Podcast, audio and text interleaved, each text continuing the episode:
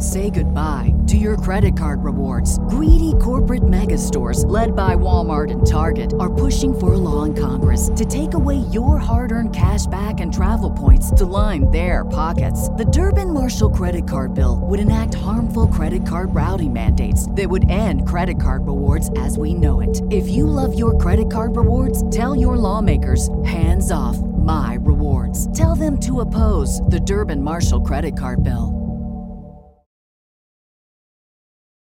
All right, everybody. It is Wednesday night, November 30th. You heard me right. November 30th. November is officially come to a close. My God, this year is just burnt right past us. We're heading right into Christmas season. I hope everybody had an awesome and thanks, uh, safe Thanksgiving.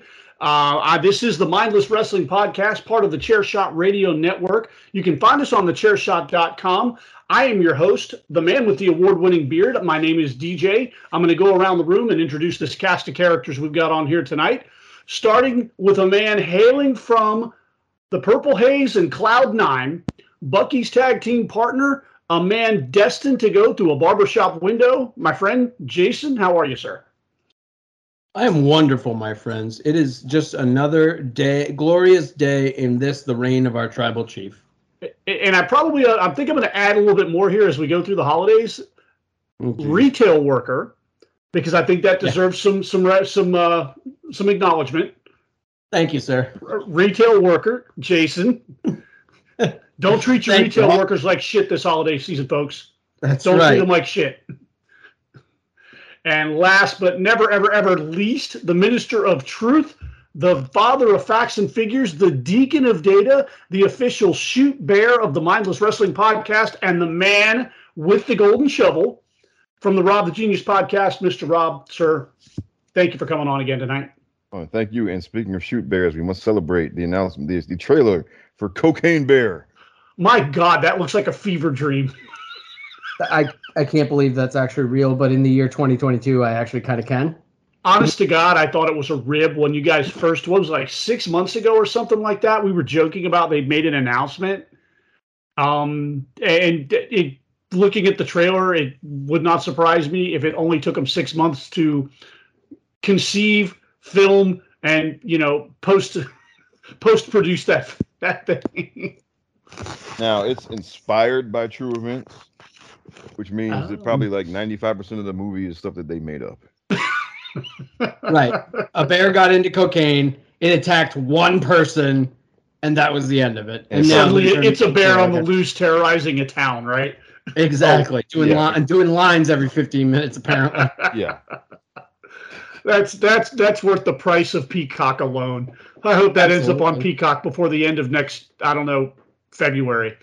So I guess it's worth the price just to see Cocaine Bear. Anyway, like you said, we have just come out of Thanksgiving, which means we have just come out of the annual Thanksgiving tradition. WWE presents Survivor Series this year, War Games. Nowhere near as good as Alicia Taylor or William Regal. Sorry, that's the best I got, folks. That was but uh, we did the pre-show last week. We're gonna kind of run. We're not gonna go down the whole card. I just want to talk about the show in general here. Maybe pick apart a few things. Um, I got to be honest. This was I enjoyed it. I enjoyed it, but I don't think it was a top five pay per view for a premium live event, Deej. Premium live event. I got used to saying that. Uh, I don't think it was a top five for me, guys. Uh, Jason, just like I said, not the card itself, but just in general, you you were there live. This is why I'm starting with you. What did you think about the overall show? And then we'll, we'll get into more of your live experience in a few minutes. The overall show felt like a very, very good pay per view for WWE standards. Now, I've been to a WrestleMania, I've been to a uh, Royal Rumble. Obviously, even in the the big four, though Survivor Series nowadays is definitely number four of the big four. Um, and hopefully, they're trying to resurrect, trying to you know mix them up a little bit.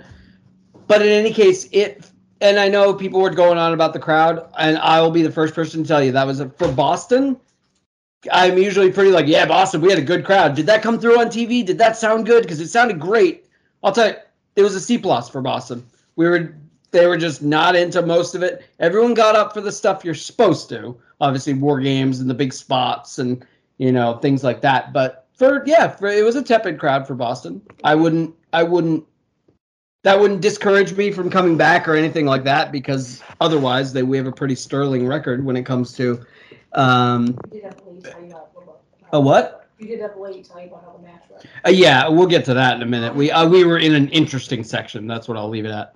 Um, but yeah, overall, it was it, no, it definitely didn't feel like the Rumble or it didn't feel like um, WrestleMania, but probably at least during the War Games matches, it was one step below that, and then everything else, it was just a very, very, very good SmackDown or Raw or a B pay per view. Okay. Rob, your general thoughts on the show before we actually start, you know, picking apart certain things. Um, good but not great. I don't, I don't think they've really had a bad premium live event this year. Um, there's there's I'd say for this year's premium live events, if I had to grade them in general, it would be will I watch this again or won't I watch this again? Um, and I think this one is kind of borderline because yeah, I mean it's it's yeah, this one's kind of borderline. And and leaning towards no probably. Um and it just, you know, it, again, good but not great. It wasn't bad by any stretch, except for in a few places I would not call it bad at all. Um, but am I going to be in a hurry to go back and watch this one again? Probably not. It was bad in one spot, I'll tell you. Oh, well, yeah, we're going to get there. But it was bad, and I, I, you know, I'm just Yeah, saying. we're, we're going to get to that in a few minutes. Um, in general, I thought it was fine. Um, there were a couple things that, you know, looking at my timeline, some people didn't like certain aspects of it. Uh, a lot of people really felt like the the women's war games match kind of let us down, and I know that Rob, you had some thoughts on that. There were things about it that I didn't care for, and I think Rob and I are on the same page here. I try not to be that get off my lawn guy, that uh, that OG wrestling fan who thinks back to the original War Games matches. And I understand that in 2022 things are going to be a little bit different. You're not going to have the bloodletting that you had back in the you know late 80s, early 90s. But all the time that they tell you was spot in the match where Mia Yim, Mishin, came into the she came out of the, the the Shark Tank and got ready to get in there, and she took forever grabbing weapons and throwing them in the cage. Meanwhile, the opposing team, Dakota Kai, and I forget who the other one was in the ring, is basically standing there watching her throw things into the ring to come in and beat their ass. I'm like, no, go over there, grab her, drag her in the ring, and beat her ass. And I realize that's not what the spot was supposed to be, but this is one of those things that I, you know, wring my hands about is people taking too long to do things. And as much as I absolutely love Mia Yim, I'm excited as hell for her to get a second chance in WWE on the main roster. I really thought that whole spot, whoever came up with it, made her look like crap. Like it, it really took me out of the match. Now, that being said, there was some really good stuff in there. The first five minutes, where there was almost straight wrestling between Dakota Kai and Bianca Belair, absolutely phenomenal and it makes me want to see them have 10 15 maybe 20 minutes of an actual just straight up wrestling match because i think it would be really good like the first five minutes i was like okay because i was a day behind i was out of town through saturday we came home on sunday so i was already a day behind so i already caught some chatter and some of the chatter was oh the women's match wasn't great the women's match was this women's match was match was meh and i'm watching the first five minutes and i'm like what the heck because this is really good and then, you know, I started to see where certain areas that fell apart. Some people were breathing a little heavier than others about certain things. I'm not even going to name names. I'm not even going to get into it. It's not important. But the other big thing that I really, really enjoyed was watching two of the biggest stars in the industry today, in Becky Lynch and Bianca Belair, basically have a Superman Batman team up and whip ass. And to me, I popped for that. I thought it was great. So you know, for me, I the women's match wasn't terrible. Um, Rob, I know you've got some thoughts on this. Why don't you jump in here for me? Okay. Um, so I'm with you on the first five minutes. Uh, I thought that was excellent. I thought look, Dakota Kai, for my money, was the star of that match because she was just getting taking all types of crazy bumps and getting thrown up against the cage and all that type of stuff. And like you, when I when Mia came out there, she spent half of the three minutes getting pulling stuff from under the ring. And while Io and Dakota had a two on one advantage on Bianca, then after then next was Nikki Cross, who instead of coming in for a three on two advantage, spent half of her time pulling out, you know, to quote Jim Cornette, pulling out furniture. Right? Um, as he likes to say. um, you know, because there were trash can lids and ladders, and then I think she might have pulled the table out and all of this stuff. And at that point, I'm like, okay, here we go. Because for me, and look, if you're old like us and you watch the old Jim Crockett War Games matches, they didn't, you know, maybe one weapon got brought into the cage. Like Paul Ellering brought one of the Road Warriors spike wristbands into the cage, right? And it was a big deal because he used it on J.J. Dillon. And then there have been a couple of other times where somebody brought one weapon into the cage, and it was a big deal, right? They brought this, they somehow brought this weapon into the cage. And but now, and this goes back to the NXT War Games. Now, people they bring ten chairs and they bring trash can lids and they bring tables and they bring kendo sticks and the people in the cage like you say they stand there and watch while they throw this stuff in the ring. They stand there and watch while they slide a table through the door. And you know and one person picking up a table and, and doing all that takes a long ass time all right, and they stand there and watch while all this goes on. And meanwhile, you know, what should be a two on one advantage, what should be rescuing your partner from a two on one disadvantage, which should be a three on two, you know, a chance for a three on two disadvantage gets completely just wasted because they're spending all this time throwing this stuff in the ring. And the, and here's my, my bigger point is that there was really great stuff going on that didn't require any of that. It didn't involve any of that. Okay, those Bianca was slamming the hell out of Dakota into the cage wall. Okay, without Da- using any of Dakota those was things. incredible. Dude, Without without using there, any of there's those literally things. there's literally that picture going around of Dakota with her back up against the wall the wall of the cage and her thigh and her feet are pointed to the sky and her head are pointed to the sky and her feet are on the ropes. Like she is Yeah. folded in half. Yeah, She's- that- yeah, she, yeah. Dakota Kai was just, in my eyes, I already liked her. I was already a fan. In my eyes, Dakota Kai elevated herself Saturday night. All right, so Yes. quick pop, uh, quick plug since we're talking about her, and I was going to mention this anyway. Rob, you're right. She was absolutely positively the the MVP of that match.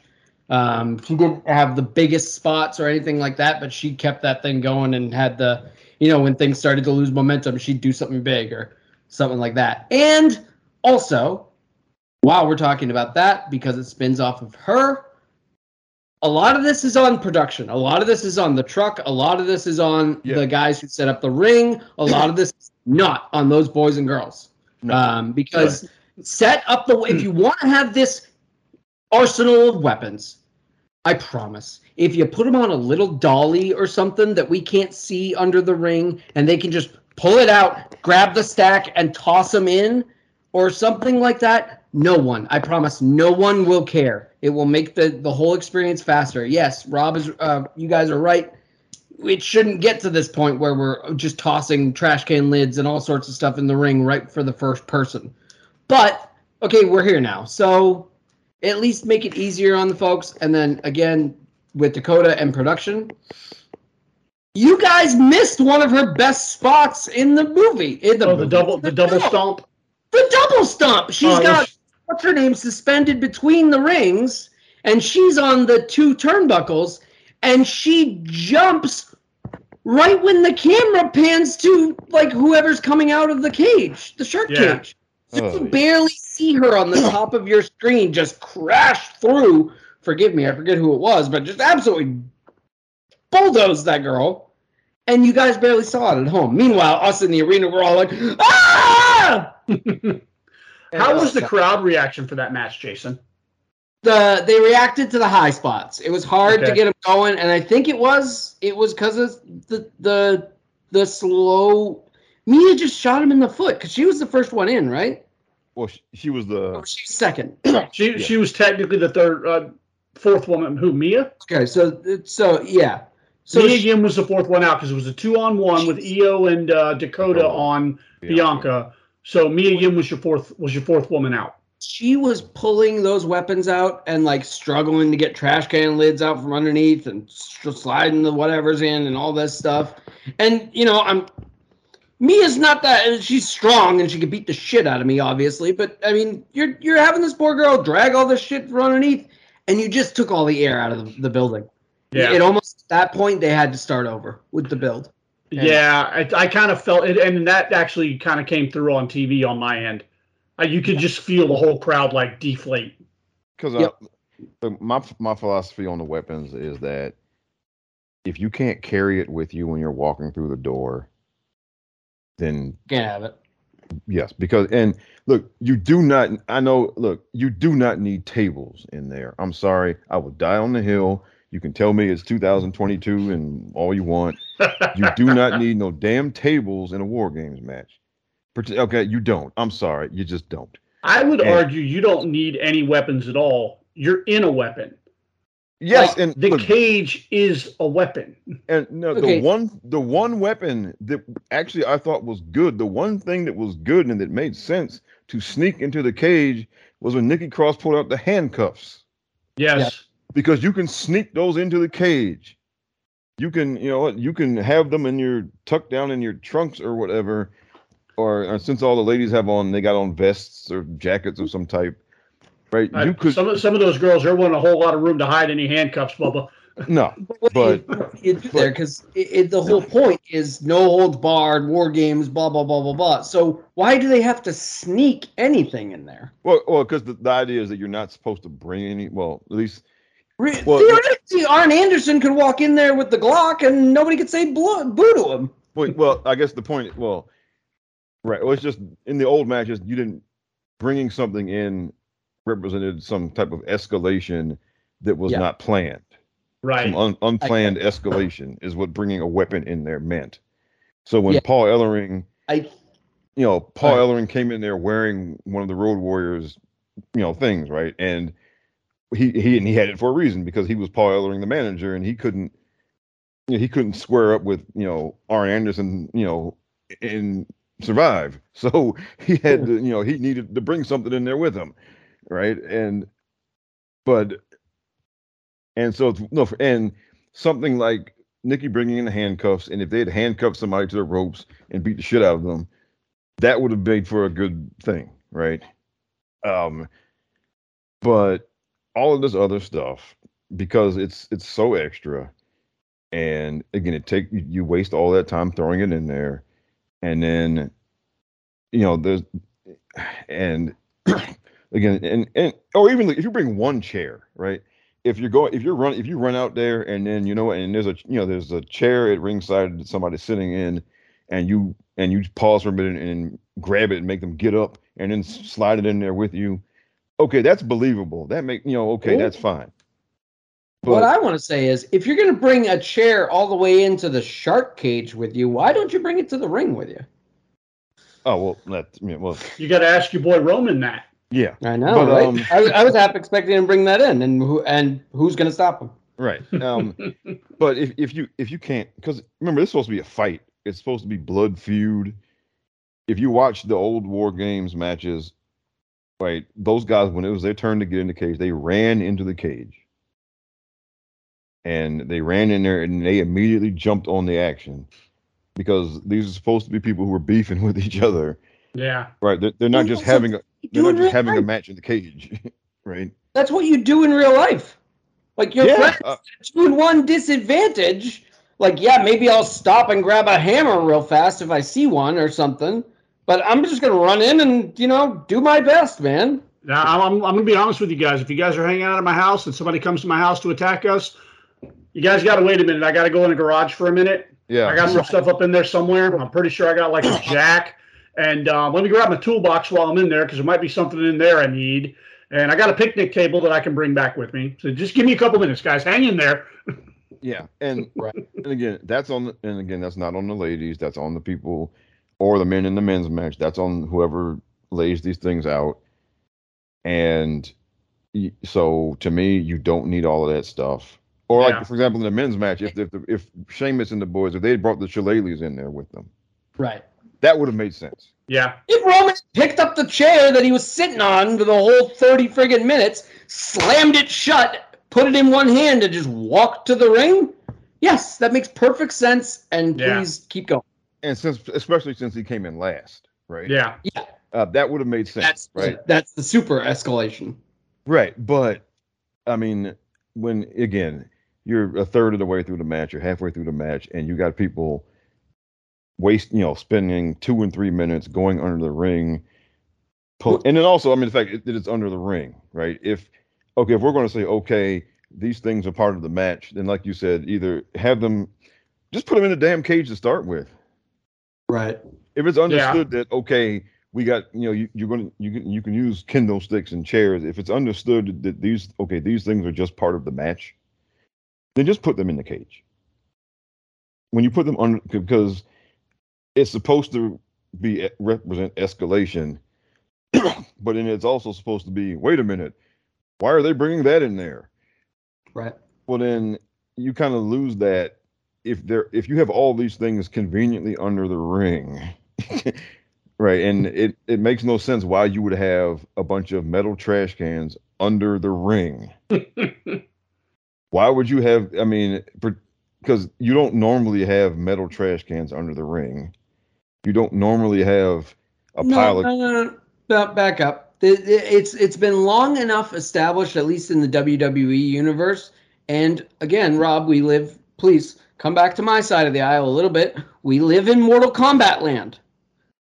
Yes, it makes perfect sense that there's sledgehammers and chairs and stupid stuff under the ring. I that, you, you never know when somebody may want to toss a championship title into the trash. So you need to have a trash can nearby. I mean, this is the same WWE that had a grappling hook backstage for Braun Strowman to drag down an entire set piece. well yeah, Yeah. Like, I what the hell do they need with a grappling hook? You uh, just don't ask about it. You just keep move along with it. But also to that effect, yeah, in WCW Nitro or whatever the game or Mortal Kombat or whatever, I just walk over to a weapon and I hit A and my guy picks it up. Hey, production, make it easy for these people to get this stuff out from under there because I, I, I saw them all struggle. Like you could see them reach in and then yank multiple times trying to get Yeah. something loose. And you can tell they're that's not them selling or acting. They want to get in the ring as soon as humanly Yeah. possible because they know everything we're talking about it. They're like, I kind of look like a dope right now. Yeah. right now So, but Boom leave, production. leave, leave the tables out though because there's Yeah, there- it- there's It should be a requirement. yeah, leave the tables out. There's just there's there's nothing. I'm sorry, even in fantasy WWE land, there's nothing logical about having bring tables into a cage. Okay, that Okay, I'm how sorry. do you feel about how do you feel? Uh, you guys are both old school war games guys, so you've seen it all the iterations. How do you feel about the middle of the rings, the the meeting point of the two rings? How they put the metal plate? I like it. Yeah, because what happened before is people fell down and got their heads stuck between the Yeah. rings. People got stuck in there. It was it was a, a high risk injury. Yeah. Yeah. Or I mean, look, you Yeah. could you could get your foot stuck in between them and tear a damn ACL or something. Yeah. Yes. Um, so yeah, I'd better to put something in between the rings. And um, I know some people want the roof. Um, no, no. Well, As someone who's sitting in the balcony, absolutely friggin' not. Okay, all right, well understood. Uh, but I, I, mean, I, I go back to when Doctor Death was press slamming people against the roof, Right. and it would have been awesome to see Bianca press slamming some Dakota or somebody against the roof. Oh, That would oh, have been pretty good. so th- I would have popped to the moon because I would have had a great view of that. That would have been awesome. Um, but also fun. Sh- another one last shout out to Dakota Kai because I had a fun little moment when she first came out for the War Games match. I believe she because she was in first and she came out first first right and then yes, Bianca Yeah. came out. and then Bianca. So she came in and did the, you know, sit in the corner, got both hands on the top rope, like crouched down, doing the I'm getting revved up thing. And like I took a really, really, I because my camera has a really good zoom. I zoomed in on her, got a picture grinning, and then I zoomed out to the wide angle lens and had the, you know, the whole full TD Bank North Garden. And I was like, and it was a really cool moment because the last time, literally the last time I saw that girl in Boston, it was at an armory with 200 people. Wow, Nice. that's cool. So, So, Good oh, for no, I'm not. We're not going to linger on the women's match too much longer here. I'm not going to say I didn't enjoy it. I said, you know, let's let's try again next year, um, and work on the production aspect of it. Not gonna not gonna dump on the women. I thought all the women looked good. Uh, one one real notable for me, uh, Io Sky looked incredible. Um, I, there have been times where she's tried to do certain things, and to me, it just didn't look good. She looked real good Saturday night. I think she's really really progressed as an overall talent, and hopefully she sticks around. And I look for more big things from her. I don't think you could do the finish much better either. No, the finish was perfection. it really was. So, So- right, right girl got the pin, got the pin on the right person. Like it immediately heats her right back up. Like we're all we're good, man. Say goodbye to your credit card rewards. Greedy corporate mega stores, led by Walmart and Target, are pushing for a law in Congress to take away your hard earned cash back and travel points to line their pockets. The Durbin Marshall credit card bill would enact harmful credit card routing mandates that would end credit card rewards as we know it. If you love your credit card rewards, tell your lawmakers hands off my rewards. Tell them to oppose the Durbin Marshall credit card bill. Absolutely. So next match I want to talk about is one that I thought was a hell of a lot of fun, and uh, mainly because the internet wrestling community and the dirt sheets got to take another L because I'm pretty sure that I spent the last two weeks reading about how Austin Theory was done for. Austin Theory was cooked. Austin Theory was buried. Triple H had lost faith in him. Triple H was all done. We had a very long discussion about Austin Theory here about a month or so ago. We're not going to go that deep into the woods. I just think it's funny how here we are, two weeks later after he lost his, you know, money in the bank contract, and everybody thought he was, you know, had a foot out the door and a pink slip in his hand, is now once ag- once again U.S. champion after Did defeating you- Seth Rollins and Bobby Lashley in what I thought was one hell of a sprint match.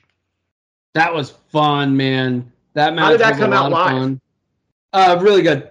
Um, I don't know. It, people were up for it for for sure, and the finish was awesome. Yeah, The finish, that- was that- incredible. Finish was just like, what just happened? Uh, so if you didn't see it, I don't know why you're listening to this podcast, but Seth, uh, Seth does his superplex to Falcon Arrow, and then while to Austin Theory, so lands the superplex, rolls through for the Falcon Arrow, gets him up high, it gets him vertical.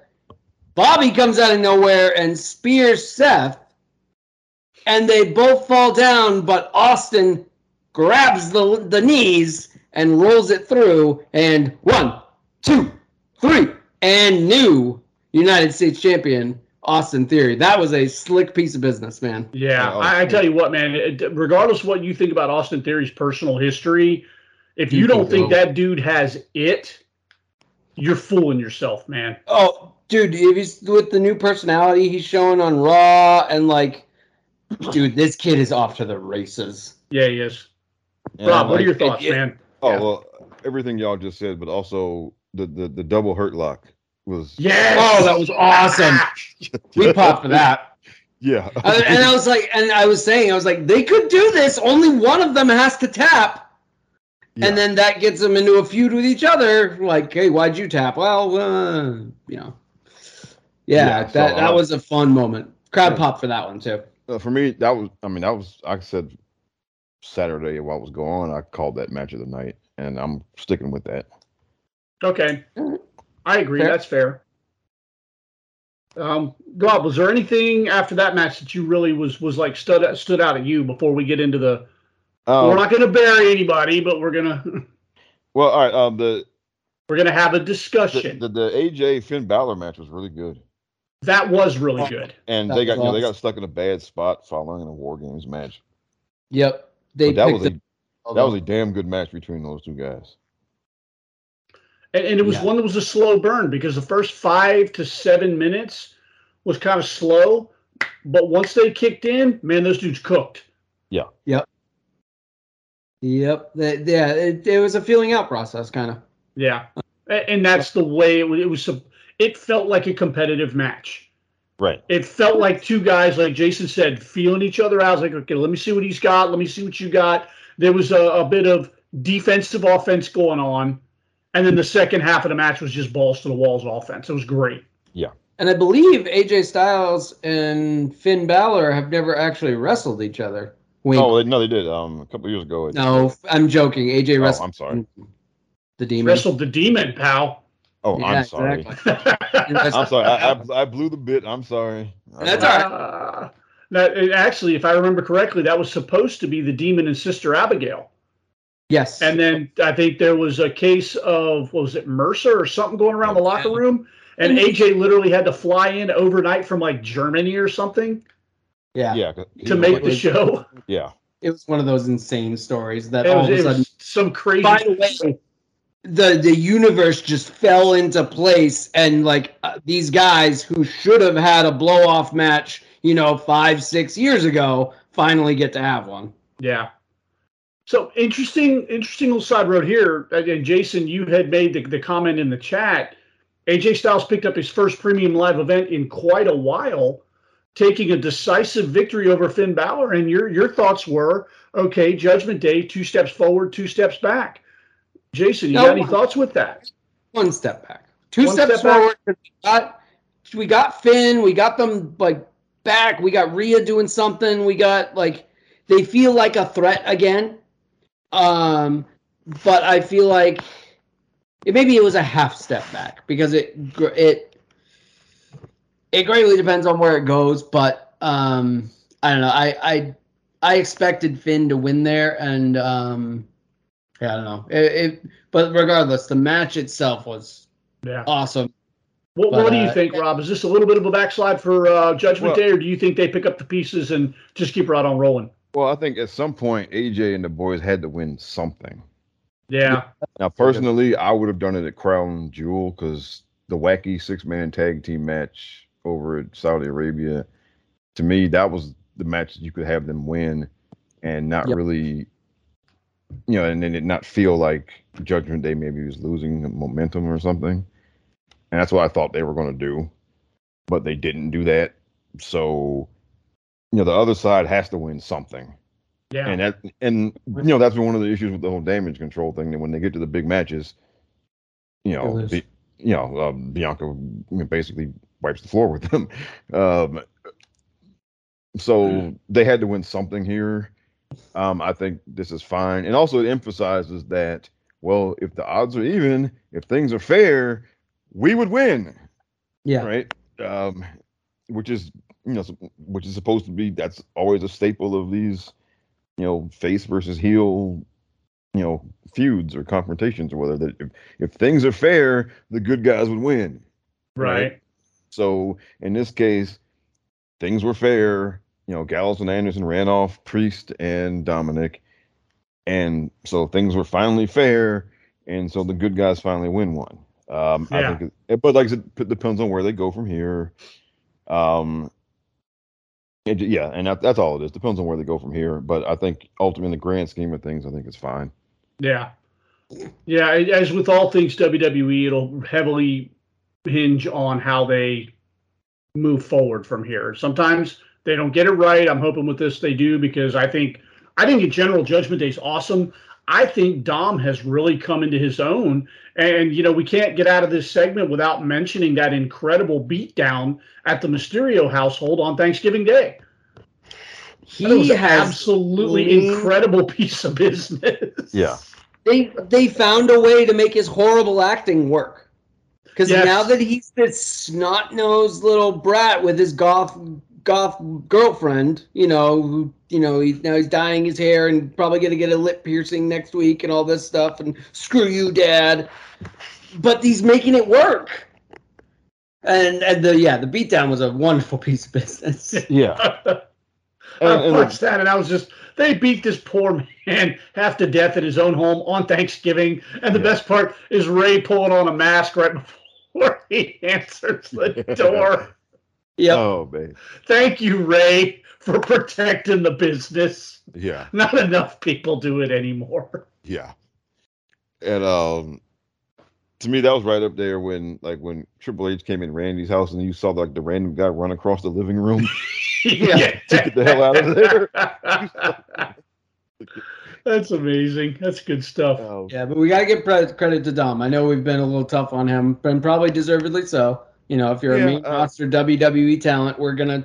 Sorry, you don't get Yeah. the kid gloves, but because, because you, he's you're- he's he's figured it out. but they- No, well, he's on his way anyway. Yeah, they, they have him he's cast in the right role.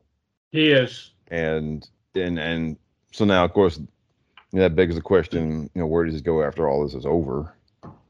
Um will you know, will he because obviously when all this is over, um he's not gonna be doing the same type of gimmick or shtick or whatever. But you know, we cross the bridge when we come to it. The the interesting thing is if you're looking for because there's a lot of people that you know think that eventually this will end up in a match with him and Rey Mysterio. Rey beats him, but then takes off the mask and hands it over. You know, essentially passing the moniker of the Mysterio name and the mask down to Dom. The thing is, Rey Mysterio's style works because of his size.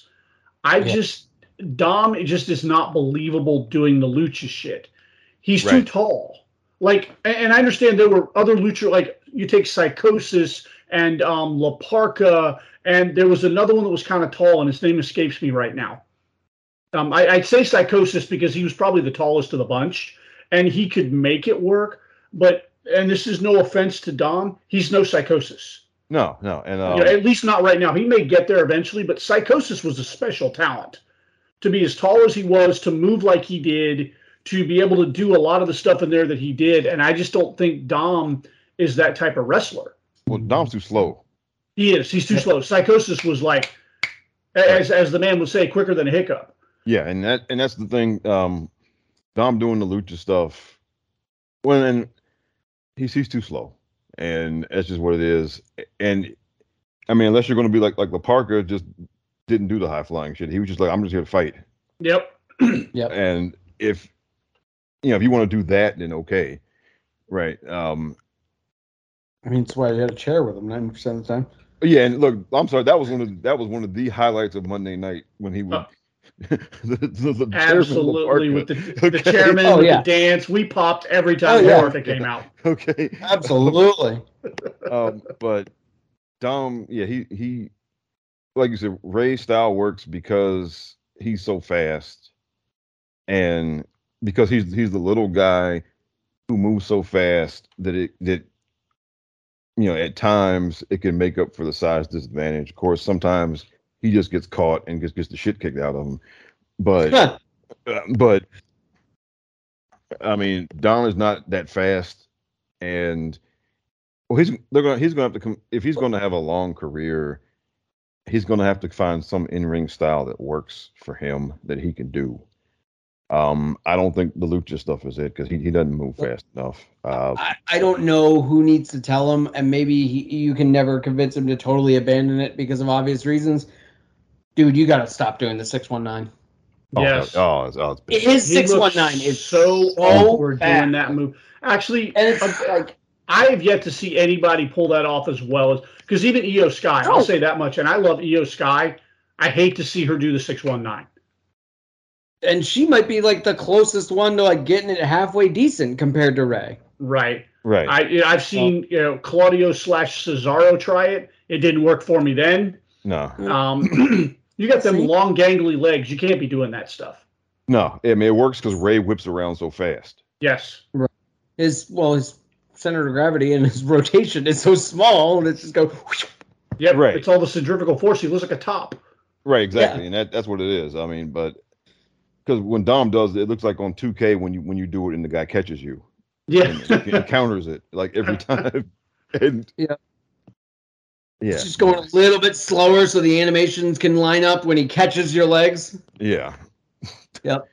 So, yeah, interesting to see what happens with with Judgment Day moving forward. Whether or not the feud with the original club continues, or whether or not they move on to another victim. Le- Let's, guys, ahead. let's go ahead and rip the band-aid off here. okay. Okay. I had one, I had one last thought on uh, Dom. I want to put him over because three, four, five months ago, I was like, "This dude's a bust. I'll send him down to NXT at least. I like Yeah. let him, let him whatever, let him marinate, let him whatever. I'm not saying out and out fire the kid, obviously, um, but now we get to this point, and I'm like, okay, now at this point, I still have because of everything we just talked about. I have no desire to see Rey Mysterio the third. Right. I am very, very, very interested in what Dominic Mysterio looks like in five years. Same. Absolutely. That's that's a good call right there. Job done, kid. Yeah, absolutely. All right. Well, like I said, let's rip the band aid off here and talk about the match that last week none of us were really overly excited about. Uh, I'm going to start off here. Uh, SmackDown Women's Champion Ronda Rousey versus Shotzi. I'm not going to be as brutal as the rest of you. I didn't hate this match. Uh, bless Shotzi's heart. She really tried to salvage it in some spots. It wasn't great. Um, and that's I, I'm not blaming I'm not blaming Shotzi on this one. I, I can't. I mean, like I said, it- people will argue certain things about Shotzi. Should she have been in that spot?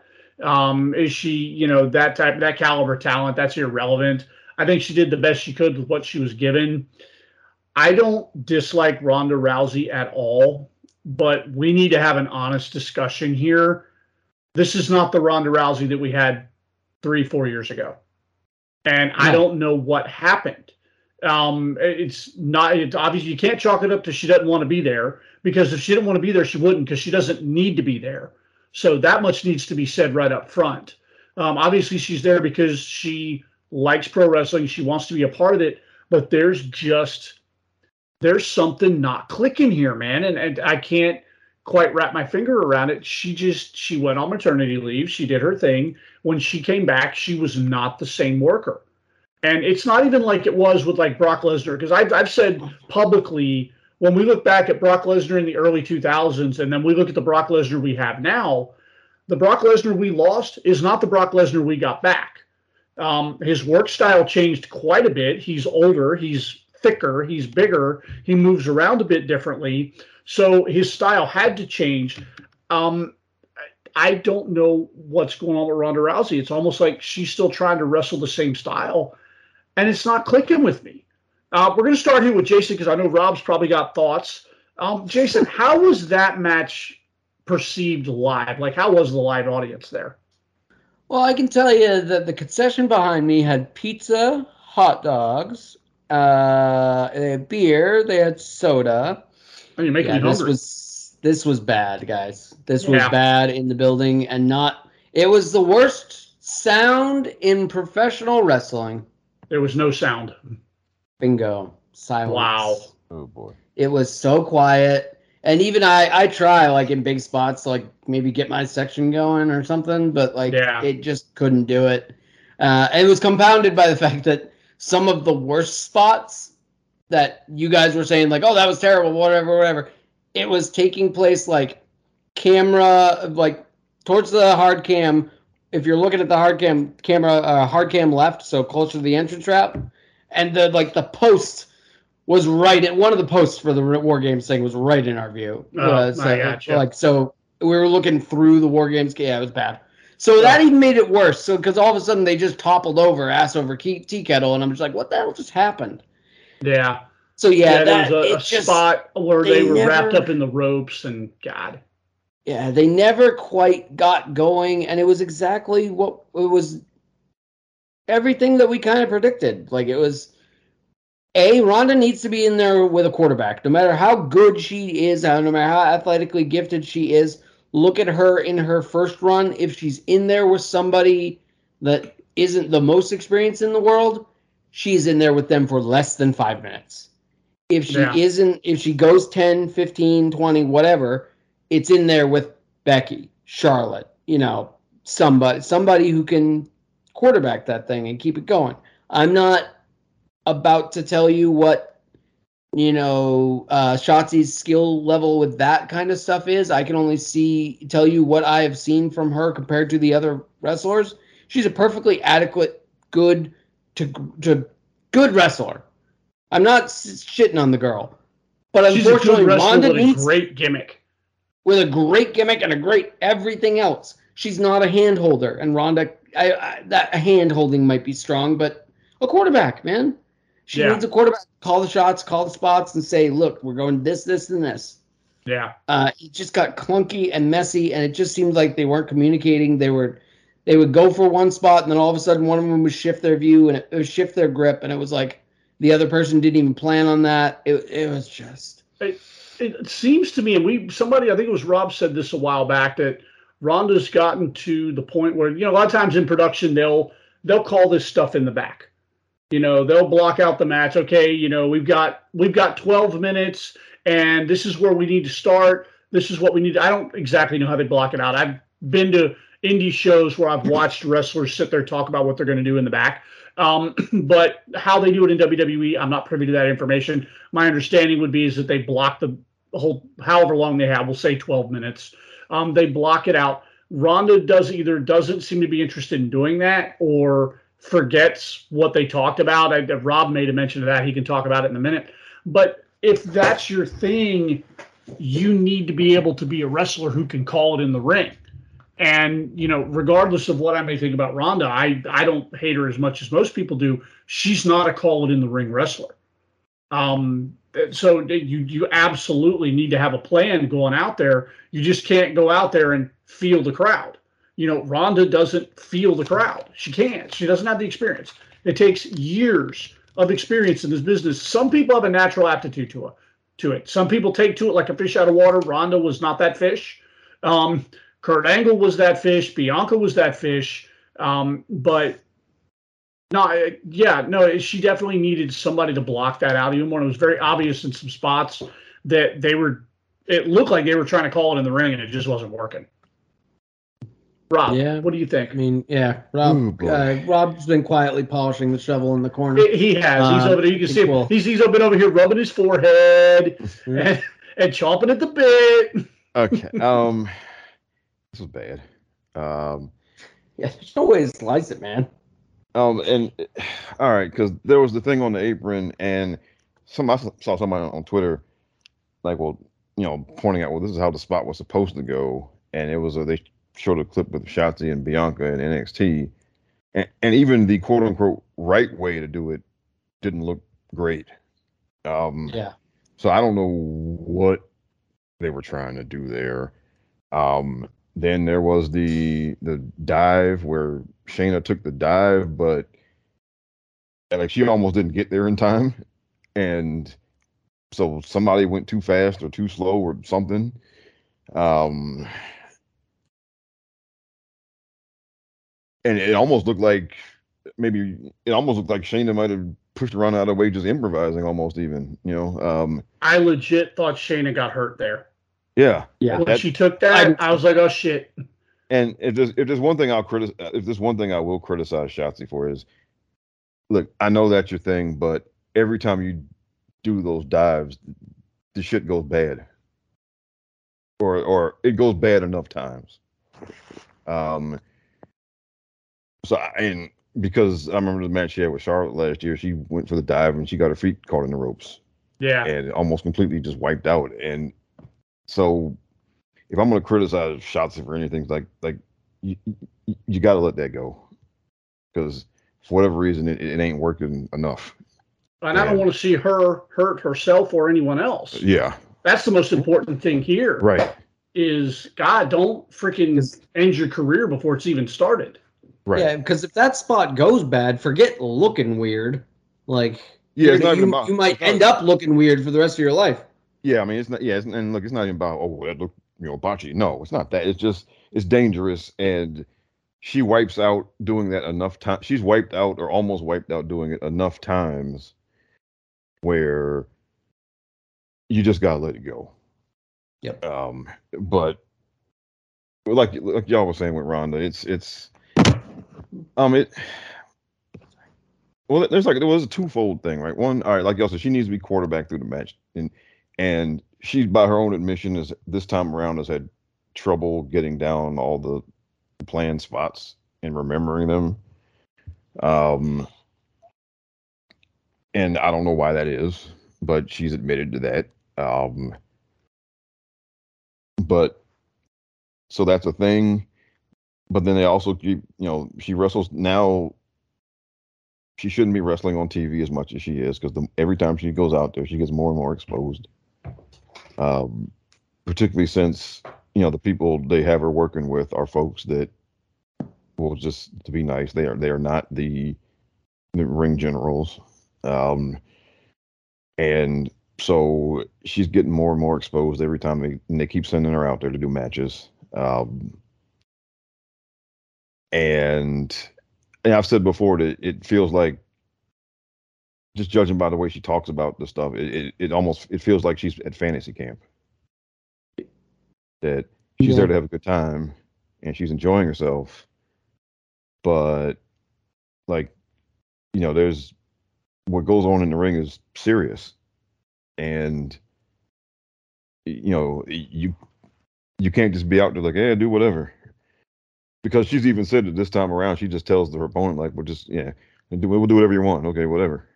Um and she's mostly this time she she's only had two opponents this whole go round who you can do that with. And that's you know charlotte and natty who can who you can who yeah you can say okay we'll just do whatever you want and and you're fine. Um everyone else she's been in there with is not that. And It it is isn't just- that. Shotzi's it's- not that. no and you know and so it looks like raquel may be up next for her And- Oh dear. she ain't that either A- And not a knock on Raquel, and that's but the No. size and the size thing. That's just going to be a whole different ball of It- bullshit. Yeah, well, and um, it's because like the well, and like the first time, first time she was there, they very meticulously protected her. If she when she They wrestled on TV, it was in tag team matches or six woman matches for the most part. Like the only serious match, singles match that she had on TV, she had one with Natty and she had one with Bayley. And other than that, it was all six woman tags and you know, or squash matches on TV. yeah. Um, and this time they've had her on TV having matches to go five, six, seven minutes, and it's like, what are you doing? Um, Mhm. and and then before, and then like the first time when she had opponents, there was there was a formula, right? They they had her with somebody who she physically meshed with really well, like Nia Jax, because she does work well with the bigger women. Um, so they you give her someone. They gave her Nia Jax for a couple matches. Those matches were actually very good. They were Um, quite good.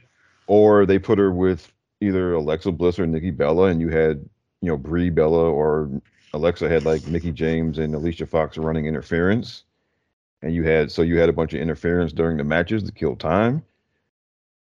Or if it or they put her in there with Charlotte or Sasha, right? And then you know the WrestleMania main event it was Charlotte and Becky.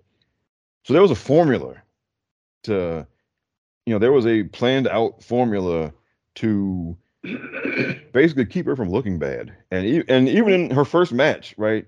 Dog, right, Uh, I was going to say, right from the rip, her first match was, you know, with two of the greatest. Yeah, she's in the ring with Triple H and Kurt Angle, Right. and, and with- Stephanie, You know, who by her own and rights, Former women's, former women's champion Stephanie McMahon. right. for- And for- by her own rights, Stephanie McMahon is a worker. oh yeah, she she knows how to, she knows she knows exactly when to take a beating in a match. She knows when Yeah. to get heat and all of that Yep. stuff. I was going to say, Stephanie may not do the moves, but Stephanie can work. Yeah. work a match. Right. So they did they took every step to protect her and make sure she never looked bad in the ring. This time around they have not done that. This time around they've just thrown her in the ring with people. Well, maybe that's the difference that I was talking about. Maybe that maybe you're you're hitting on something here, Rob. Because I sat here about five minutes ago and I'm like, I can't figure out what the difference is, and maybe that's it. Maybe they're not protecting her like they did. Maybe they're just like, okay, here you go. You're out there, kid. Let's see what you got. and well, and maybe you know, no, there are a couple of things. Maybe they, maybe people thought that since she has, you know, since she has some experience, that you didn't have to do all of that this time. Maybe. Right.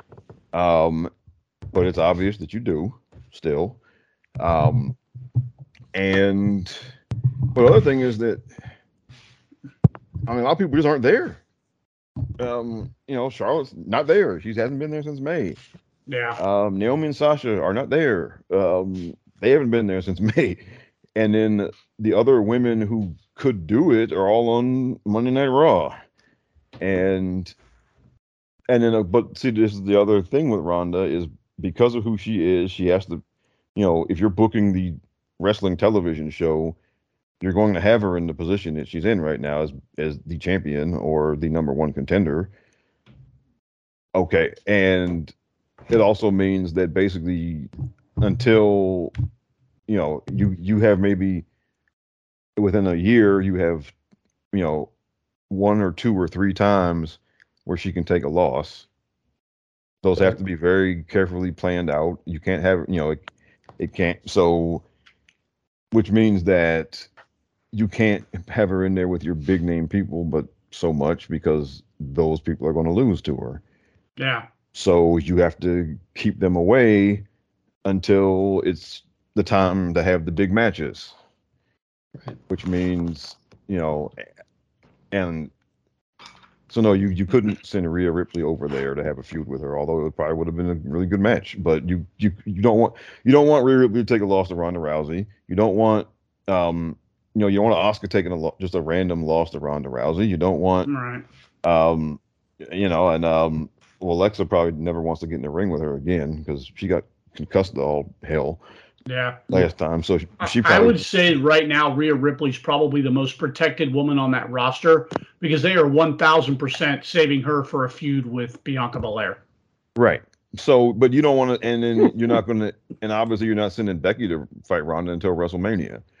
Um, so you're, I mean, just you can't send your best, most experienced people over there to take losses to her, you know, um, which is there's a whole lot. Like, look, but with Brock, Brock's not. Brock comes in, he does a match or two on pay per view, and then he goes home.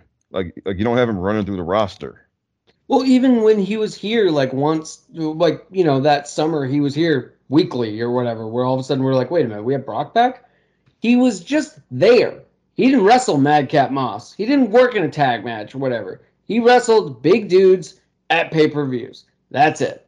And I feel like Ronda Rousey should be doing the same.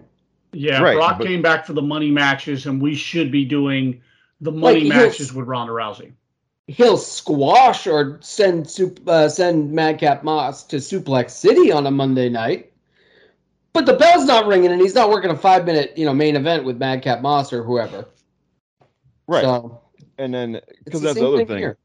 Ha, like she should only work big matches, you know, or big matches, or if you, or if she is going to work on TV, then yeah, have her squash somebody. Having her work these like six and seven minute matches, they're com- you know they're competitive enough enough to make her look ordinary, and and that's a problem because you, you she shouldn't look ordinary in there she she she should only look vulnerable against the big name people.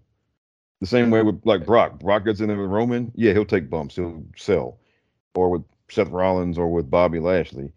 But no, if you send Brock in there with Madcap Moss, Madcap's going to die. right? Um, I mean, Yeah. And but Ronda's having these competitive matches with Shotzi, with Liv Morgan, with Emma. Um, you know, and she's going to have with, you know, and she's going to have one with Raquel, and and but the more you send her out there, the more ordinary she looks, the more she gets exposed, and you're because you're again you're sending her out there with these people who are not ring generals, and it just it gets increasingly worse, and um, and now I mean let's be real, looking at the calendar. I mean it's well, about to be December. WrestleMania is in April. We gonna we gonna do four more months of this?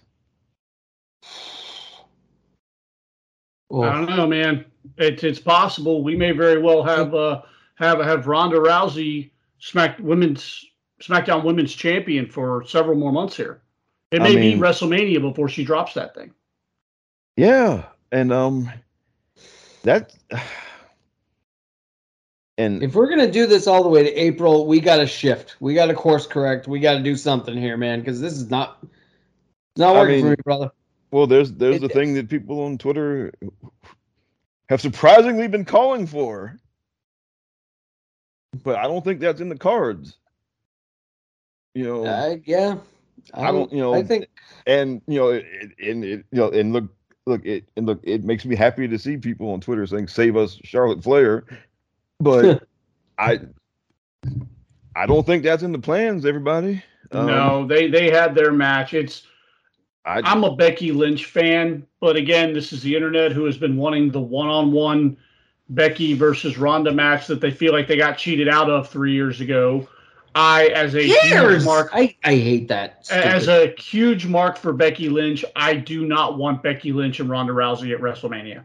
I don't. I don't want it. I don't want Becky to win the Women's Royal Rumble. Um, Well- it doesn't need to happen. Um, I'm sorry if it was a three way, but Becky still pinned Ronda Rousey in the main event of WrestleMania. Yeah. What else do you want, you dopes? and I'm sorry, that whole lead up, that build up was incredible. Like that Yeah. was some of the best women's television on WWE programming that we've gotten in a while. Was that three way feud between the two between those three women? That whole scene where they were getting arrested and Charlotte just knees the soul out of Ronda Rousey while she's handcuffed in the squad car. Becky and Ronda kicking at each other while they're in the back of the squad car. This is absolutely just incredible television. I popped for the whole thing. It was fine. They did it. It's done. Let's move on. I agree. Um, So- yeah, and I, I just, I mean, and now we're all. Another thing is, um, well, Dave quote unquote reported that Ronda was just being here through WrestleMania, but that hasn't been confirmed. So if God forbid she's staying longer, No. then what?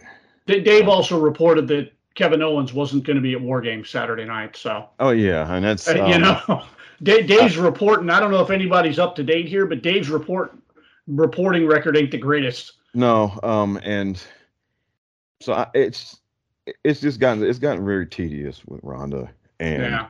it's not fun anymore. And now, again, the, the idea that we may have four more months of this, four months of this, and you know, and I'm sorry if they if they want Charlotte to come in and do a job to Ronda just to make things better. If I were her, I if there's a time to say not going to work for me, brother. Yeah. Rob, Rob just sounded like the old lady from Titanic. It's Yep. been 83 years. Well, just I, I, can mean, still smell the fresh paint.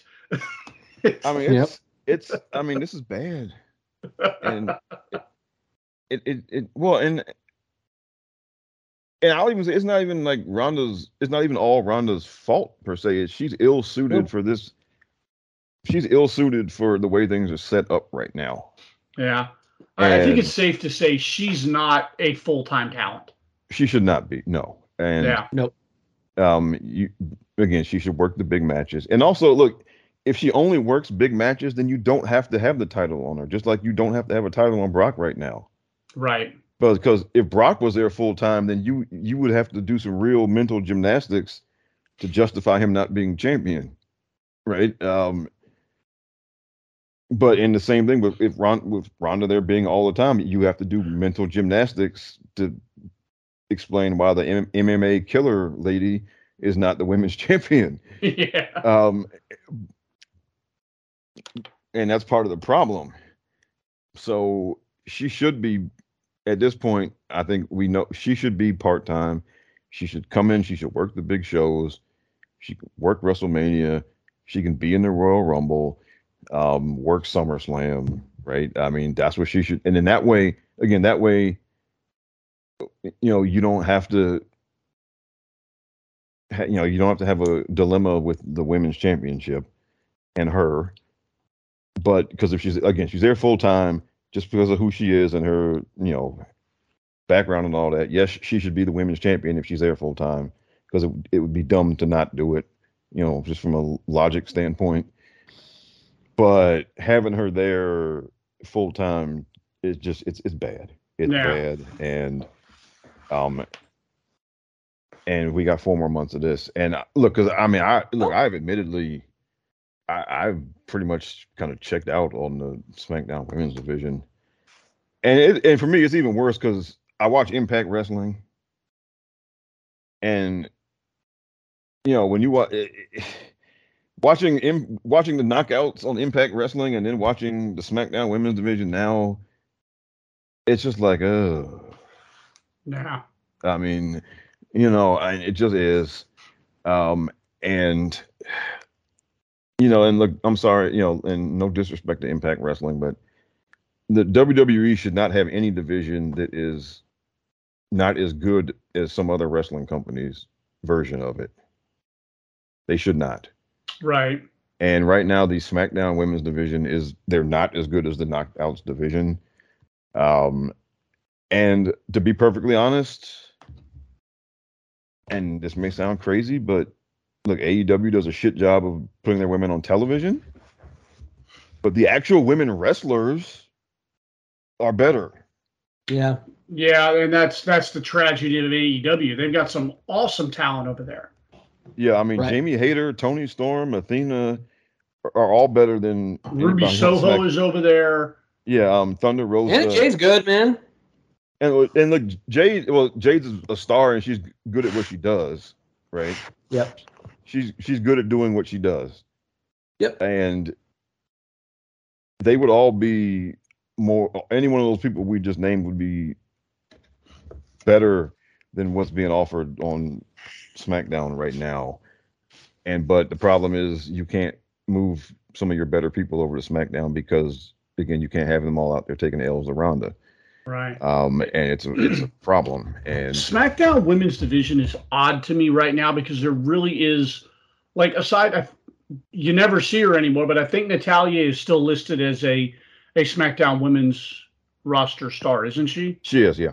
So Natalya, you've got Natalya's experience, but beyond that, you've got Shotzi, you've got Raquel, you've got Xia Li, you've got Emma, who Emma's not quote unquote developmental, but she's only been back in the company for two to three weeks. Um, trying to think of who else is over there on on SmackDown. Yeah, That's Sonya, still- live. Uh, Sonya, Sonya, I think is as good as. I, this is going to sound like I'm insulting her, but I'm not. Sonya is as good as Sonya's ever going to get. Um, I think she's done cooking, I, and I think she's a perfectly fine, you know, mid card woman. I, I enjoy Sonya Deville very much, but the large majority of that roster is still developing themselves. You know, Raquel is still developing whoever she's going to be when she fully matures as a as a main roster star. Same thing with Shotzi. Same thing, you know, you've got Liv, who finally evolved this past year. Um, but there aren't a whole lot of established veterans who are done cooking. And then you look at the other side of the street, and you've got, you know, Becky, and you've got Bianca, and you've got Bailey, and to a slightly lesser degree, you've got Dakota Kai and Io Sky, you've got Asuka. I mean, the Raw women's roster is loaded with talent who's seasoned. And then you've got SmackDown.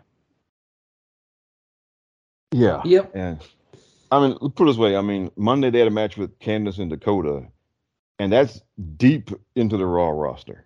Yeah. Heard it was a pretty good match too. I haven't seen Raw yet. Yeah, I mean, if they, was yeah, and um, so when you consider that that's deep into the Raw roster, and that match would be better than anything that's been on SmackDown in since at least three or four months. Um, And it's interesting because SmackDown, when they first did the brand split, SmackDown was going to be the more wrestling centric show. And It you know, was you've for got a some- while.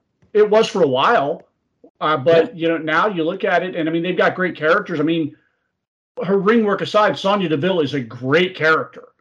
Um, Raquel is developing a great character. Shotzi is an awesome character. Um, Xia Li, Xia Li was the beginnings of a really good character. I don't know what happened there. Like the presentation is awesome, Yeah. but then they never did anything with it. Yeah, you never got beyond Lightning Warrior. Right. Yeah, and then No. it, I, I mean Tons it's potential there though. Again, Mortal Kombat on wrestling. yeah, Yeah, and- man, just let lean into it. Let her. I don't know. Lean find a into it and let her do her thing, and Yeah, I think you've got a perfectly serviceable Xia Li. Um, absolutely. and I think it's just right now, like on SmackDown, you have a whole lot, like the whole roster of people who would be really good. I think I said this a few weeks ago. If they ever did the women's mid card thing, that that whole roster would be really good for that. Um, but as far as people you put in big matches on big shows, they're all on Raw Yeah. right now. And Is it time to shake things up around here? It should, well, well, they, they got kind of screwed over with the draft, even going because coming out of the draft last year, you had you had Charlotte, Sasha, and Naomi, Mm-hmm. and then you had like everyone else was either well, uh, so you had, and then you had like Natty and Shayna as kind of your mid level veterans, but then everyone else was either like new to the main roster or they were just new in general because you had you had Toni Storm and you had Aliyah and you had Shotzi and you had B-Fab and was there one more and Xia Li, right? And they were all again either new they were either new to the main roster or they were just new, period. And then so you had a kind of a half and half roster, and you know it was you know hurts and not exactly basically. And then the, the best of the new people was Toni Storm, and then she left.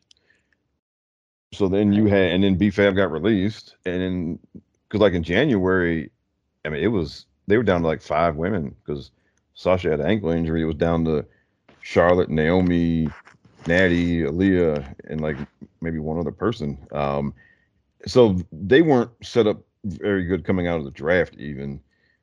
And then,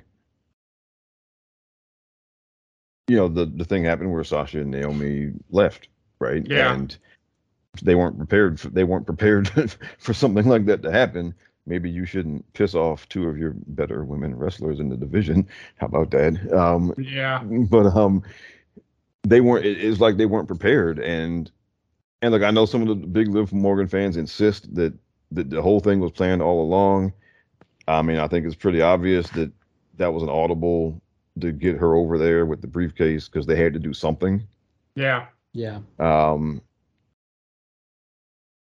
and look and give her credit for being ready to at least give it a try you know look we all have different opinions on how well it went but um but th- they weren't prepared really for i mean they were de- you know again they had basically three women who were big match worthy competitors and you know one of you know one of them had planned to take time off obviously but then the other two you know because of booking decisions decided to hell with this shit Yeah. and they weren't they weren't prepared for and well honestly they weren't prepared for toni storm to quit either okay No, they had to they had to pivot after she left. I think there were bigger things in the or at least store for her. they were at least going to have a pay-per-view match but i think her and charlotte were going to do like Yeah. day one or something um and and there might have been bigger things down the road but and so they just they weren't prepared To be fair, she may very well have been Liv Morgan had she stuck around. yes Yeah. uh, It's absolutely. very I- easily Toni Storm could have been Liv Morgan. Yeah. Yep. um But I mean, now she's doing pretty well for herself, so good for her. Yeah, I mean it worked out for her. But it's Yeah. um but getting back to the main point here, um yeah, four more months, the possibility of four more months of this um where you can't send anybody good over there to have a, a good pay-per-view match with Ronda. Um the one person who might who might be available for that you know, you know, would have every right to say no. um, Yeah. um, and and again, and also, and it they they may already have because look, I mean, obviously with Bianca at WrestleMania, it's either going to be Charlotte or Rhea or both. Um, So just they, you know, those plans may already be set and they're not changing. Yeah. Uh, so we're looking at yeah, we're looking at a possibility of four months of this, and then if you do round in Becky at WrestleMania, like we all assume, and if, if Becky beats her for the SmackDown Women's Title, then she comes over to SmackDown, you gonna bring Seth over there with her, and then you got now you got Seth and Roman on the same show again. We really want to do that? They may. I mean, that may be part of the plan. I mean, you never know. I don't know. Um, I mean, Uh, okay, I think, uh, guys, we're we're getting to the point. If we want to get to a thousand days, you got to start repeating some people. Yeah. KO KO's in the pipeline. I wouldn't be surprised if Seth is too. Um, I guess the only Yeah. thing is, I mean, Seth on SmackDown leaves a big gaping hole on Monday night. True. Maybe filled by the tribal chief. Who knows? I, I, I don't know. Like you That's could- all. Yeah, I mean, that's a lot. That's They, a, yeah, they, they, yes, I just looked. The last draft was October 2021. They desperately need a shakeup, a draft, just to clear the deck and reset going into. I mean, obviously they've got some irons in the fire right now, so you're kind of limited, but you got to reset some of this stuff and you got to redistribute the wealth. Just my opinion. Champions are current sitting champions should not be part of a draft. I do not want to see another belt swap. hell no, no. I don't want to see. Well, and right Well, now the only know- belt swaps would be would be the Intercontinental and the uh, U.S. Well, no, that and the women's. That wouldn't be a swap because you're not. They would just take the U.S. to SmackDown, and the Oh, IC true. would just take That's the IC Yeah. to, you know, because they're not the the Smack- SmackDown mid card championship and the Raw mid card championship. I, I stand by what I said. Sitting champions should not be part of the draft. That's fair. Period. But I, yeah, You know, I agree. I, I stand by that statement. I agree I- because it, it, I agree with you on that though, So- because since- they have started to establish the Intercontinental Championship as kind of the main championship. That is the of Raw. SmackDown main championship right and now. the U.S. Um, Championship is the Raw mid card championships. I know I just Correct. joked about it a second ago, but no, they've really thrown that in the high gear in the last couple of months, right. Yeah. and So it's not since- always that way. Since, since we have diverged way off topic, let me grab the reins and pull this back in, and let's talk about that absolute cinematic masterpiece that was a main event at uh at, at Survivor Series War Games this year. Now, I am going to say I have to go back and watch the match because I paid very little attention to the match as a as a work. I paid more attention to all the nuances that were going on that had nothing to do with the wrestling going in the ring. There were little things that I was watching, like I love watching. I've told you guys this before. I love watching Pete Dunne work. So I was really watching everything Pete Dunne did. But from a wrestling st- standpoint, I could I can't tell you very much that happened in that match beyond all the really good storytelling that was going on throughout the duration of that whole thing. From you know, Sami Zayn, uh, Roman Reigns telling Sami Zayn, "No, you go out." He's telling Jay, "You stay here." You know, testing Sami's resolve with the bloodline. Um, you know, it, it just absolutely incredible work. Roman sitting, just the little, the little details. I told you guys, I'm a fan of details. Roman sitting in a chair, like The Godfather, pointing fingers, directing traffic, telling people where to go before he finally decides to get up off his ass and come to work. Um, it's it was just incredible. You know, I- Jason, how was the energy there live for that match? They picked it up for this match. The crowd really got into it, and Yeah. it's and it is nine eight. I'll be nice. Seventy percent due to one Sami Zayn. Yeah. Like that guy is over as hell. Um, A- and that's the that to me that was the biggest takeaway from this whole thing. They built an entire War Games match to tell Sami Zayn's story. And it was Yeah, incredible. it was it was awesome. The payoff at the end, the the watching Jay, uh, Jay and Sami try to figure it out throughout the entire match, and Roman forcing that hand when Jay goes in first, and then you know uh, it's Butch, Butch and Jay start off, and then uh, Ridge gets in there, and then the cage opens for the Bloodline again, and Jimmy is you know rearing to go to go save his brother, and he takes off. Only he stops short because Roman's got him by the belt, and he pulls him back in and says, "No." Points and says, "You in, Sami? You out? Go." And so, and from there, we were off to the races, man. Like, like watching that on the watching that unfold the live was absolutely incredible. We were all like, we were rooting for Sami to finally do the right thing and save the baby faces and and get Roman and them out of there and get that evil Kevin Owens out of here. And we finally got our wish. It was beautiful. E- evil Kevin Owens. Are you watching the same show I'm watching? I'm absolutely watching the same show show you're watching. My friend. Fundamentally, we're watching it differently, pal. Well, you, Well, we may watch it differently. well, see, like, you sound like you sound like me last year talking about the, the evil superhero lady. you know, Rob, what was, was there anything in particular you took away from this one, Rob? like you, I was watching all the, the the the story stuff, and I completely zoned out on the match until they were doing the was it fifty beats of the Bodhrán or how many was oh, it? Oh, that was amazing. That was the that's was the cool. only the only things I remember about this match. I remember that, and then the closing sequence. I was completely zoned out during this during the match itself. Um, you know, other than when the part of the you know where Roman sent, you know, when he went, I forgot who, who went. Wait, what? Jay went first. and Jay. then sent- started Yeah, with. Jay and Butch.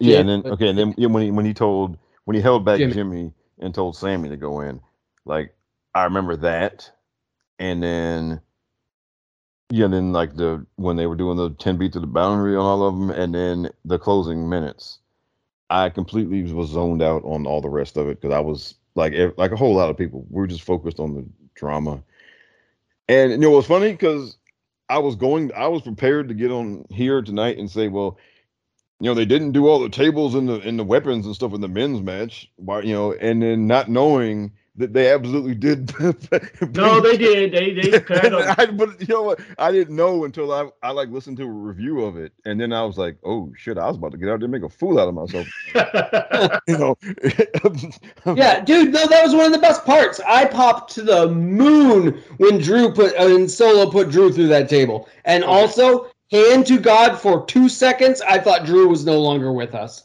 because I Yeah. thought his head bounced off the back of that table. Oh, Holy Moses, that spot was awesome. so i, I And then somebody I'm, else went through a table too. I, I mean, I was there and I can't even remember who it was, but there were two table spots. I'm 90% sure. yeah, I'm pretty sure you're right. I thought Ridge Somebody either went died. through one or Ridge put somebody through one. Yeah, and see, I don't do- know. I do there were not two remember. table spots. I'm gonna go back and watch the match again this the- the weekend. Spinning rock bottom through because you know, but also also because of he's doing a spinning rock bottom or what unagi or whatever you want to call it today, but he's doing it to a guy who's like eight inches taller than him, Yeah. and he's doing it through a table. And seriously, I thought Drew bounced the back of his head off that table. I was like, oh my god, Drew McIntyre might be dead. Man, Cool. real quick, let's talk about smooth transitions to the main roster. How good has Solo Sikoa been? Oh my god, dude. Like, Dude, how smooth so- of a transition to the main roster was Solo Sikoa? Maybe it's because he's right in there with family and they dropped him right into the hottest angle in the business. But just, I'm watching him. He's so comfortable.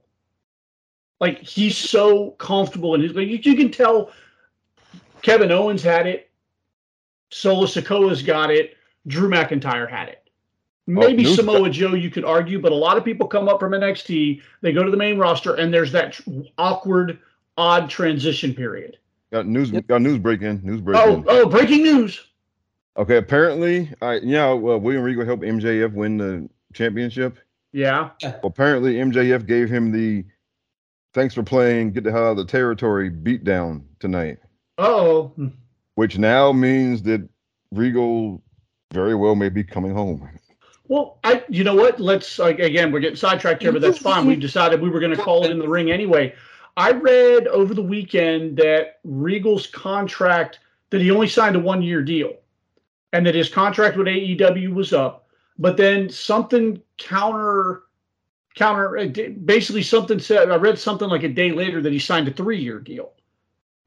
Well, he just got the beat down apparently, so Yeah, getting- nobody Well- came to rescue him. uh, well, uh, just people saying MJF turned on Regal, and now and apparently it was of the fashion that you would beat somebody's ass if they were leaving the territory. Just sending them home. Yeah. Um. So it, uh, yeah, he, he now of course Well, I mean, be. Regal left before Vince, right? Yeah. And, And- Regal's been very, very.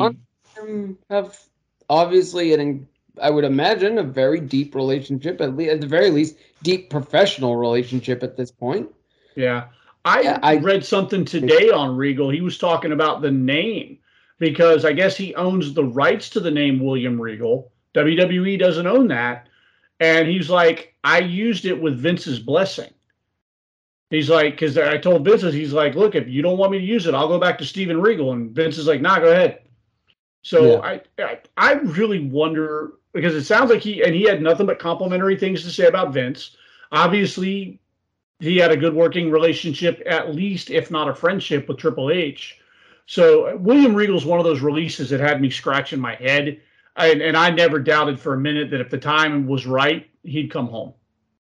yeah, and um and just from what people have what I've wish what people have uh, said about him, um, it's prob it's likely that his contract was up. Yeah, I because wish. Why can't it work out better timing wise? It really would have been cool to see him Sunday. yeah, yeah, I mean, but you know, but of course, Triple, H, Triple H tweeted out the video of him saying Yeah. it. yeah. That- and, I- uh, you know what, Between pal? We got Alicia. We got yeah. Alicia Taylor on the main roster saying Oh, more games. I'll Yeah. take it. yeah, yeah, So I'll good, take it, man. Because Alicia Taylor's awesome.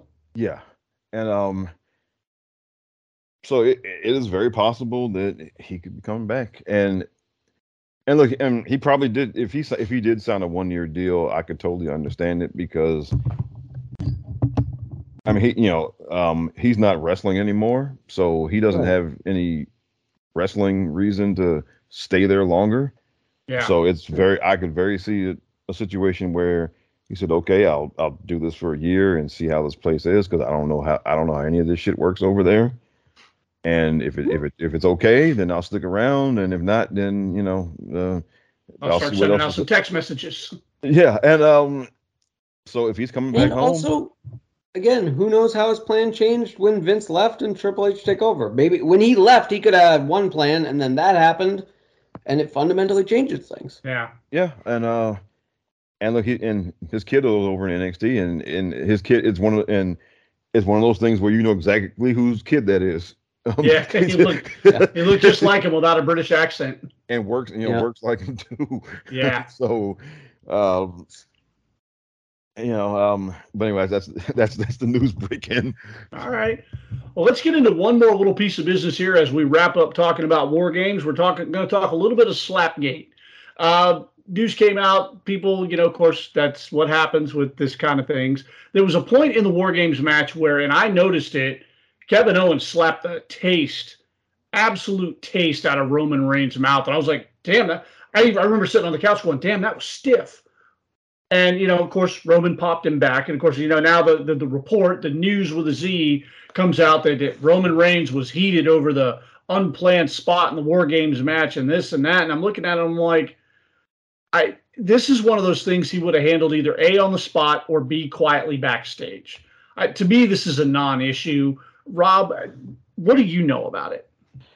Okay, so allegedly, all right, the slap was not a planned spot, and you know afterwards, Roman thought his eardrum might have been busted, and reportedly he was, you know, he was pissed off about it, and that's all we really know. And um, and and he didn't when Roman didn't come out for the little press conference thing afterwards either, and you know, and maybe because I don't know, he, he was wasn't up for it or whatever because of what because of that. Um, that's really all we got. Um, I would imagine that this type of thing happens more a whole lot more than we know.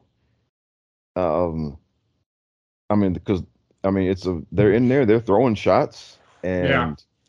and you know, Roman and Kevin have worked together a million times. Kevin probably thought it was no big deal, and and it probably wouldn't, and maybe it wasn't a big deal except for this time he caught Roman off guard and Roman wasn't ready for it, maybe.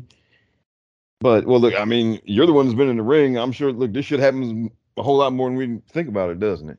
Yeah, it, it does. It, it honestly does. I remember I was working a show at a. Funny enough, it was an indoor flea market, and um, I was managing Fast Eddie the Pizza. No, I, I take that back. I wasn't managing Fast Eddie. This was after Fast Eddie and I split. We'd had our match and we split, and we were actually feuding at the time. I came out and managed this guy Dennis, and I remember we were in the back talking about the match. Cliff, who was booking the show, said, uh, "Look, Fast Eddie, don't get mad at Dennis if he hits you because he can't see shit." so Dennis was like nearsighted as hell, and he obviously you're not going to go out there and wrestle with contact lenses, and it'll be a disaster. I'm sure there are people that do it. I never would have, but yeah. And Eddie confirmed it later on on the ride home. He's like, "Man, he punched the shit out of me several times." But yeah, sometimes you just you get out there, you get in the heat of the moment, and stuff happens. Like you look at Braun with uh, Brock and Kane several years ago. Braun got in the moment and he laid a couple of stiff knees in on Brock. Inexperience on Braun's part. It, but it was just one of those things, man. He's like, I'm driving knees, I'm driving knees. He miscalculated, he hit Brock. Brock clocked him and checked him and brought him back down to earth. Stuff like that happens on the regular. And you know, most oftentimes it's handled in the back or it's handled right there in the ring. You know, you you pop a guy and guys will tell you, yeah, I was waiting for the receipt. You know, So it, there it is, DJ. I've never worked a lick. I've done some amateur trampoline wrestling in my teenage days, but that's about it, man. yeah, I've watched this stuff for a long time. I've read a lot of stuff about this a long time. You know what actually probably happens if oh, I wasn't ready for that spot and you got me right in the jaw, dude. That fucking hurt. Well, guess what? In 5 minutes when I have you in the corner and I'm hitting you 10 times, one of those is going to be a real stiff one. Sorry, pal. Yeah. That's just how it works. that's You exactly get yours, I get works. mine, we're done. And, and then- sometimes it, But also, I think in the world that we live in, of this, you know, profanity laden tirade that Roden, Roman was going on, I just don't buy it. As as we always do with the the sheets, we take it with a grain of salt when we say, okay. First of all, I'm sure this is what it boils down to. What I think it was. Roman got back there and was like scratching his jaw, just like, Kev, are you fucking shitting me with that thing? What was that, man? Like half joking, you know, whatever. yeah, And and the other half, I, I look at it and go, okay, really? That's how Roman Reigns, who you know brought up in the a wrestling dynasty, you know, wrestling royalty, basically. Kevin Owens, your favorite independent wrestler's favorite independent wrestler. Do you really think that's how that goes down between that two, those two guys for a slap? yeah. No, it's No, it, it doesn't. It No. just doesn't. That doesn't fit. Let me say this: if if Roman was, if he was supposedly, if he was that pissed off about it, Kevin Steen would have been walking out of the curtain tonight yeah Yeah. on on the root beer show. on the root beer show. Yeah, okay, Yeah. if if he was that pissed about it, all right, that's what that's what would have happened. All right, um, Yeah. and clearly that that's not happening tonight, so it must not have been that big of a deal. All right. Hey, as as guys in the business will tell you, it ain't ballet. You know, even Daniel Bryan has admitted to, you know, it happens sometimes. He's kicked people too hard in that ring. And Daniel Bryan, at least by all counts, is probably one of the best professional wrestlers in the world and arguably one of the safest. But he's like, right. even me, he's like, I've I've kicked dudes in the head doing my kicks. It happens sometimes. And it's, you know, sometimes it's just a miscalculation. calculation. Other times you just you you just get caught up in the moment. And then there are rare times where the matches and and I'm not saying this is what happened with Kevin and Kevin and, and Roman, but there are times when you're out there and you need some real heat. Like you need your opponent to get fired up. You need them to get legitimate. I forget who it was. Big Show and um Floyd Mayweather. Did you ever see the interview with Big Show on the uh, the, the Broken Skull sessions? Oh yeah. I mean, He was talking about. Mayweather, and he told Mayweather, "Break my nose." He's like, and so Mayweather punched him, and he broke his nose, and and Big Show was like, "I legit got shoot hot," like, and he's uh, it, it- to the point where Shane was having to hold back the Big Show. Shows like I was going to kill him, and if I had got my hands on him, I probably would have killed him. And he's like, "But that was real." You know, and that's what we needed in that moment. We needed that heat. We needed that fire. We needed them meaning those people to believe in it. And you know, sometimes you just do that. You, you you do that for the heat. Now, whether that's what Kevin did or not, personally, I just think it was a miscalculation on Kevin's part. He reached out. He was going to throw a working punch. It ended up being a shoot slap.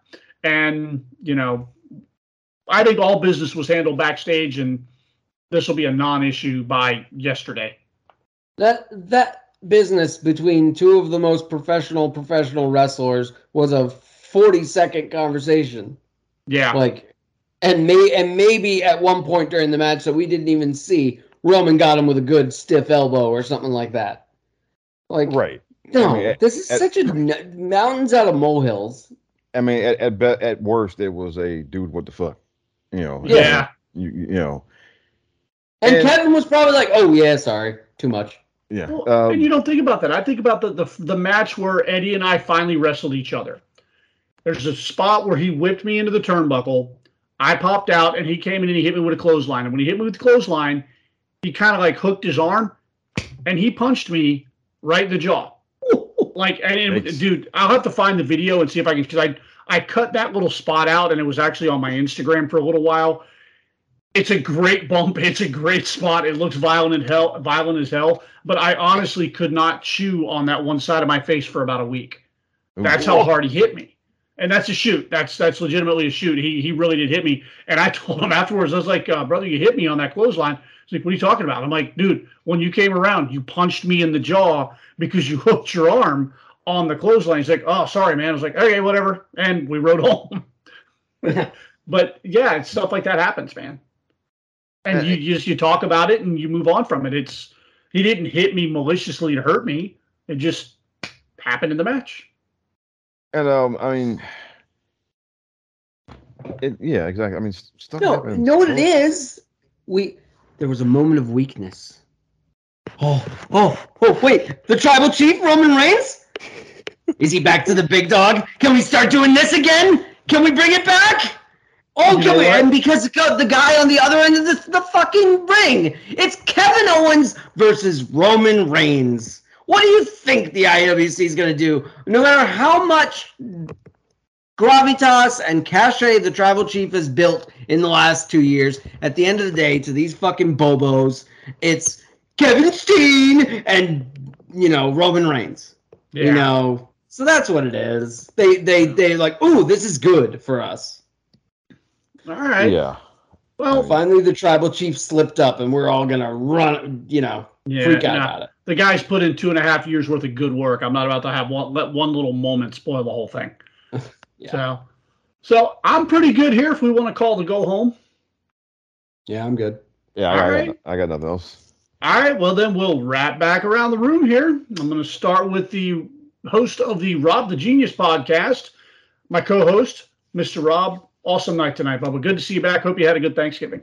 Thank you. I did. And w- one more thing, Charlotte, if if if if Hunter asks says, please, we need you to come back and, and have a good match with Ronda, um, say no. Yeah, No, stay on no, your no, honeymoon. no, don't say don't say no. Say yes. I will come back and do whatever you need to do. Except that, figure it out. Yeah. Oh, I, you know what? And it, oh, this is this is one funny thing because um, Because even I want her back at this point, man. Come on, Look. come, Charlotte. It's time. Come back.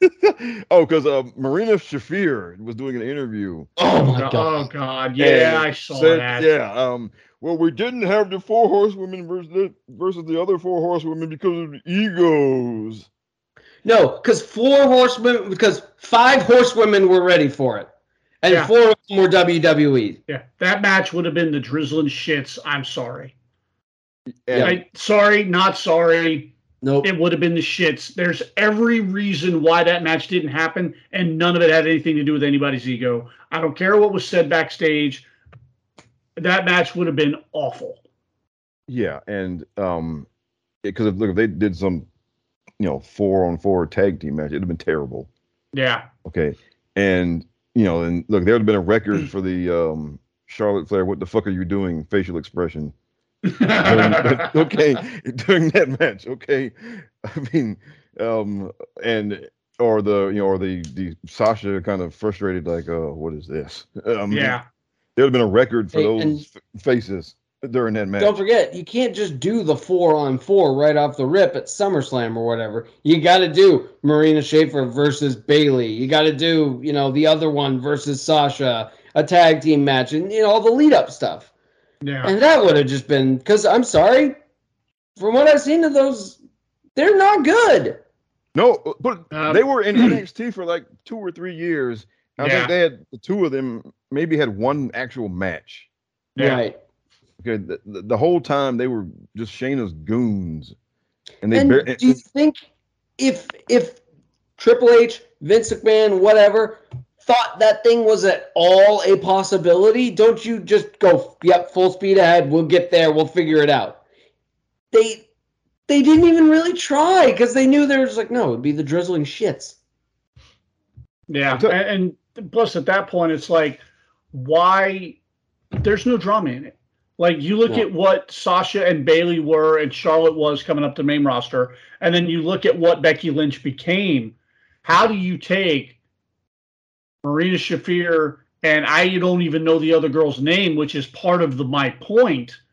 How do you line those two teams up and, and say, okay, I can make an argument that the MMA four horsewomen should go over? Like, no, they- they're not even like, but like Shayna looks like a star, and the only one of those four that is a bona fide legitimate name is Ronda Rousey. So you've got Ronda Rousey, the one legitimate name, against four actual names in the business. That's not a money match. No, and look, and basically, you know, um, Ronda would have got her shots in. Shayna would have been doing most of the work, and then for the finish, one of the other two, one of the other two would have gotten tagged into the ring for the finish, and tapped out to the figure eight or the bank statement or the disarmer or whatever, and that would have been the match. And then, Yeah. I mean, who who wants that? Nobody. No, I, I wasn't even excited for it when I was supposed to be excited for it. No, You know, I when mean- the internet, when the Hmm. when the horsewomen were still just getting established, and then the uh, the MMA girls were just getting into NXT. The the internet was doing what the internet does, and I'm looking around at this like, why should I care? look, Like, that thing honestly, why should I care? that thing Yeah. peaked when they were trash talking each other at the Mae Young Classic. And that's it. Yep. That was it. After that, that that yeah, the, the the money fell out of that bag pretty quickly. So, Yep. all right, let me finish up my wrap Oh, around here. sorry. All right, it's all right. No, we're all good. We're all good. That's what happens on this show. We get sidetracked. It's all good. And Jason, Bubble, hope you had a good Thanksgiving. I had an excellent Thanksgiving. Thank you, sir. Good, good for you. And as always, I am your host, DJ. This has been the Mindless Wrestling Podcast. Once again, a part of the Chairshot Radio Network. You can find us as well as many other great entertainment, sports entertainment, and sports podcasts on thechairshot.com. You can call it pro wrestling, you can call it sports entertainment, you can call it whatever you want, but call it in the ring. And we'll see you next week. BetMGM has an unreal deal for sports fans in Virginia. Turn $5 into $150 instantly when you place your first wager at BetMGM. Simply download the BetMGM app and sign up using code Champion150. Then, place a $5 wager on any sport. You'll receive $150 in bonus bets, regardless of your wager's outcome. And if you think the fun stops there, the King of Sportsbooks has plenty of surprises in store. Check out daily promotions, same game parlays, bets, and so much more. Download the app in Virginia today and get $150 in bonus bets instantly from your first wager. Only at BetMGM. BetMGM and GameSense remind you to play responsibly. See BetMGM.com for terms. 21 plus only, Virginia only. New customer offer. Subject to eligibility requirements. Rewards are non withdrawable bonus bets that expire in seven days. Please gamble responsibly. Gambling problem? Call 1 800 Gambler. Promotional offer not available in Washington, D.C. Say goodbye to your credit card rewards. Greedy corporate mega stores, led by Walmart and Target, are pushing for a law in Congress to take away your hard earned cash back and travel points to line their pockets. The Durbin Marshall credit card bill would enact harmful credit card routing mandates that would end credit card rewards as we know it. If you love your credit card rewards, tell your lawmakers hands off my rewards. Tell them to oppose the Durbin Marshall credit card bill.